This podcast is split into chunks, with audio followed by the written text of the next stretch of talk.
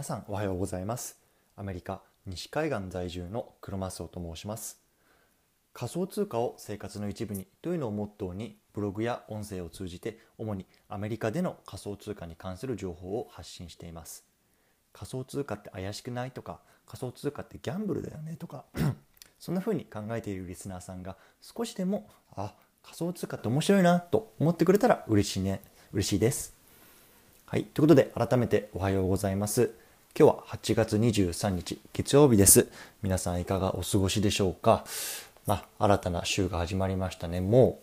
う、8月ももう佳境ということで、こちら、僕が住んでるアメリカ西海岸、少しずつ朝肌寒くなってきてます。日本はまだ暑いかもしれませんが、ま、コツコツやっていきましょう。ということで、早速今日の本題なんですけれども、今日のテーマは、ペイパルの仮想通貨サービスがイギリスのしイギリスに進出するニュースから思うことということをテーマにしてお話ししていきたいと思います。で今回の内容は今海外に住んでるんだけどこう日本にいる家族とか友人にこうお金を送るのがめんどくさいなとかまたそのちょっと逆で今日本にいるんだけど、海外にいる家族とか友人にちょっとお金届けなきゃいけないんだけど、まあ、既存の銀行とか使うと手数料高いよなとかそういうふうに悩んでる人向けの内容になってます。で今回の話を聞くと国際間の送金の未来がどうなっていくのかっていうのが分かってくるかなと思いますのでお付き合いください。はい。ということで、ね、早速本題なんですけれどもちょっとその前にねお前クロマストって誰なのよ？っていうところでね、簡単に自己紹介させてもらいたいなと思います。僕は、えっと、アメリカに住んで今7年目ですね。うん。で、まあ、日常的にこのペイパルを使ったりでの支払いとかあとはさ日本にいる家族とか、まあ、日本でこうあの使っているサービスなんかにこうお金を送るっていうような資金のやり取りをしています。でまあ、そんな中でやっぱり時間がかかったりとかあのえーと、手数料がかかったりとかっていうところで結構、まあ、もやもやすることがあるので、まあ、結構このニュースはあのー、興味深くあの読んだので皆さんにシェアしたいなと思ってます。はい、でじゃあ早速なんですけれども今日は PayPal の仮想通貨サービスがイギリスに進出するニュースから思う3つのことということなんですけれどもまず結論3つ言いますね。1つ目はお金のやり取りじゃなくて仮想通貨のやり取りが今後主流になっていくんじゃないのっていうところ。で2つ目は、まあ、国際間の送金が簡単になく簡単になるよねっていうところで最後3つ目なんですけれども両替っていう仕事とかサービスっていうのがなくなるんじゃないのっていうことですよね。で、まあ、さっきも言ったんですけどこのニュース見た時に僕は結構衝撃を受けたんですよね。っていうのはやっぱりこの仮想通貨をそのすごい毛嫌いしてるとか、まあ、嫌だなと思ってる方の中にもこうペイパルを使って例えばアマゾンで買い物したりとかこうネットショッピングしたりとかってしてる人は多いと思うんですよね。なので、まあ、そういう人も、まあ、そのちょっと仮想通貨に「ん？何なんだろうこれ」とかってちょっとでもね興味持ってもらえたらいいなと思って今日は話してます。うんで、まあ、そもそもの今日のニュースの背景なんですけれどもちょっと説明しますね。でまず PayPal っていうようなあのサービスがあると思うんですけれども、まあ、これがま仮想通貨のサービスで、まあ、初めてアメリカ以外の国、まあ、今回の場合だとイギリスですねに進出したんですね。で、まあ、ビットコインとか主要なコイン、まあ、4つだけなんですけれどもをビットコインでああすみません PayPal でま買えたりあの売ったりできるということなんですね。で、ペイパルって今世界に3億人ユーザーがいるって言われてるんですね。なので今70億人ぐらいいると思うんですけれども、まあ、大体まあ5%ぐらいになるのかがもう、えー、5%? うんちょっとわかんないですけど、まあ、あの、使えるようにな、使ってるんですよね、このサービスは。やっぱ大きいですよね。で、かつ、その、まあ、2500万店舗ぐらいでもすでに使えてるというような、まあ、もう世界のこういう決済サービスの、まあ、いわゆるジャイアントみたいな感じですよね。でここアメリカだと、まあ、昨年2020年からこういう仮想通貨ビットコインとかっていうのが買えるようになりました。うん、でオンラインショッピングでも実はもう仮想通貨払いっていうのがアメリカではできるんですね。でここには手数料がかからなくて、まあ、実は僕まだやったことないんですけれども、まあ、すでにそういうサービスがアメリカで始まってますと。で今回はそれがイギリスでできるようになりましたっていうことなんですね。ただこのペイバルなんですけれどもまだその仮想通貨を買ったりとかあとは、えっと、それで店に支払うとかっていうのはできるんですけどじゃあ友達にじゃあビットコインを送りたいなとかそういう個人間での送金送,、うん、送金っていうのかな？はまだできないので、まあ、ここをね今これから取り組んでいくみたいなニュースも出てました。はいじゃあこれがちょっと背景なんですけれどもじゃあまず3つねあのどんな未来が待ってるのかっていうところなんですけれども1つ目このお金のやり取りじゃなくて仮想通貨のやり取りっていうのが今後主流になっていくんじゃないかと思います。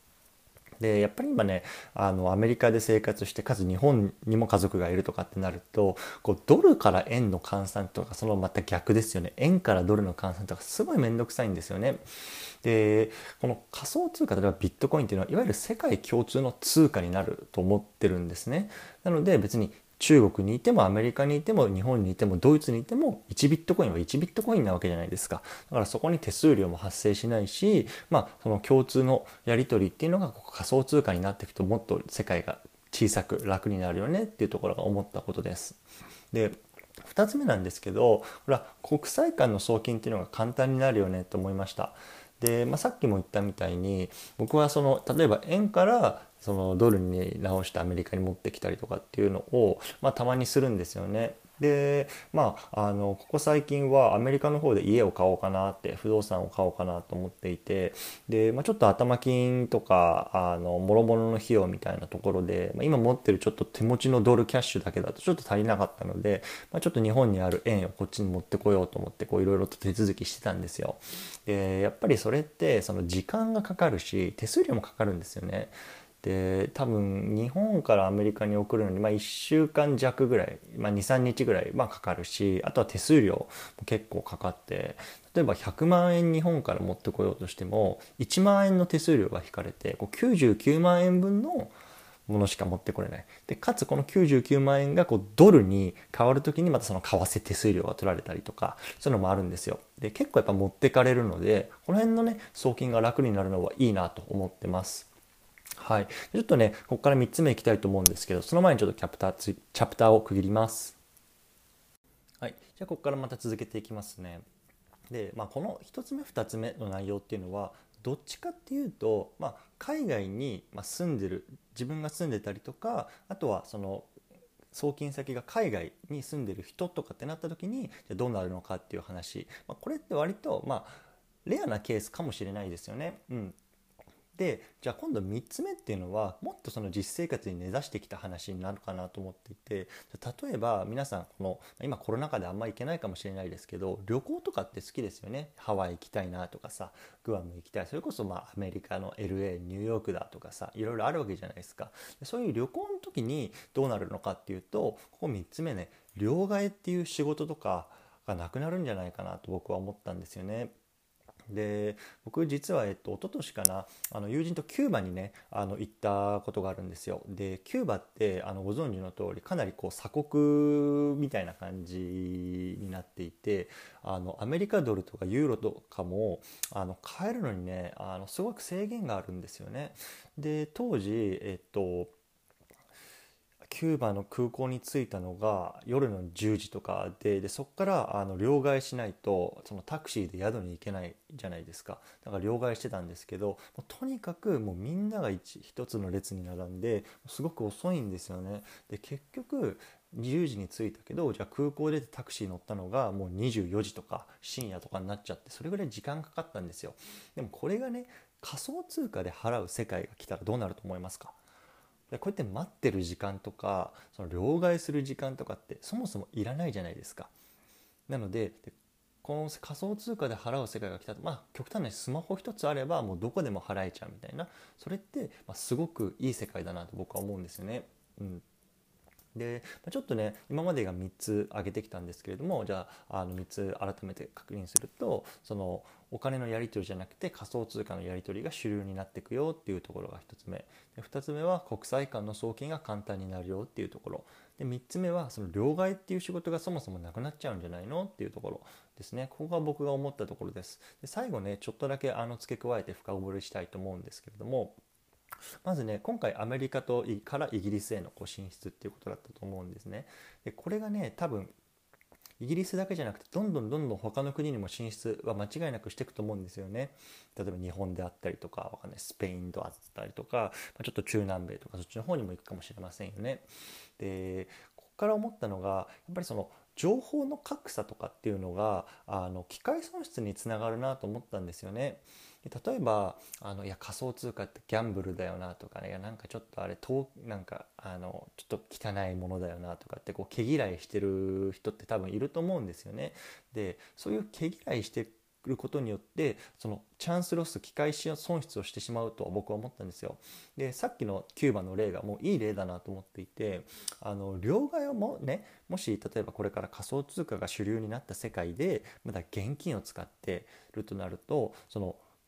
例えば旅行行った時にこう両替を待ってる時間とかっていうのが発生してくるわけですよね。でこの待ってる時間例えば1時間2時間あればじゃあビーチで遊んだりとか美味しいものを食べたりとかそういうことができるわけですよ。だからキャッシュしか持ってない人はまあ長い列に並んでフラストレーションを溜めてるのに仮想通貨でスマホ一つで決済ができる人はまあ美味しいものを食べてで美味しい、えーと、楽しいことをしてみたいなこういうような、まあ、いわゆる機械損失みたいのが、まあ、これからどんどんどんどん大きくなっていってしまうのかなというところで僕は思いました。はい、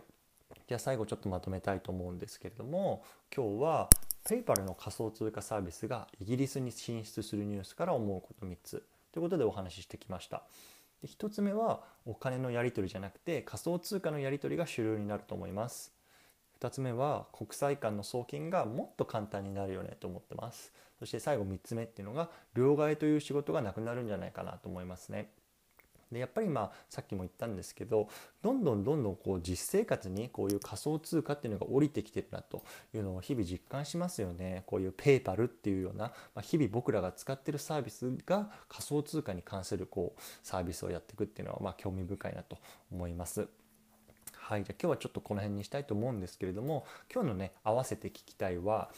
えーと、DeFi が主流になるとアメリカ生活が楽になる3つのことということで、まあ、これもね、まあ、実生活で仮想通貨が入ってくるとどうやって生活に影響を及ぼしていくんだろうかっていうところを語っているのでまた概要欄にリンクを貼っておくので興味がある方は聞いてみてください。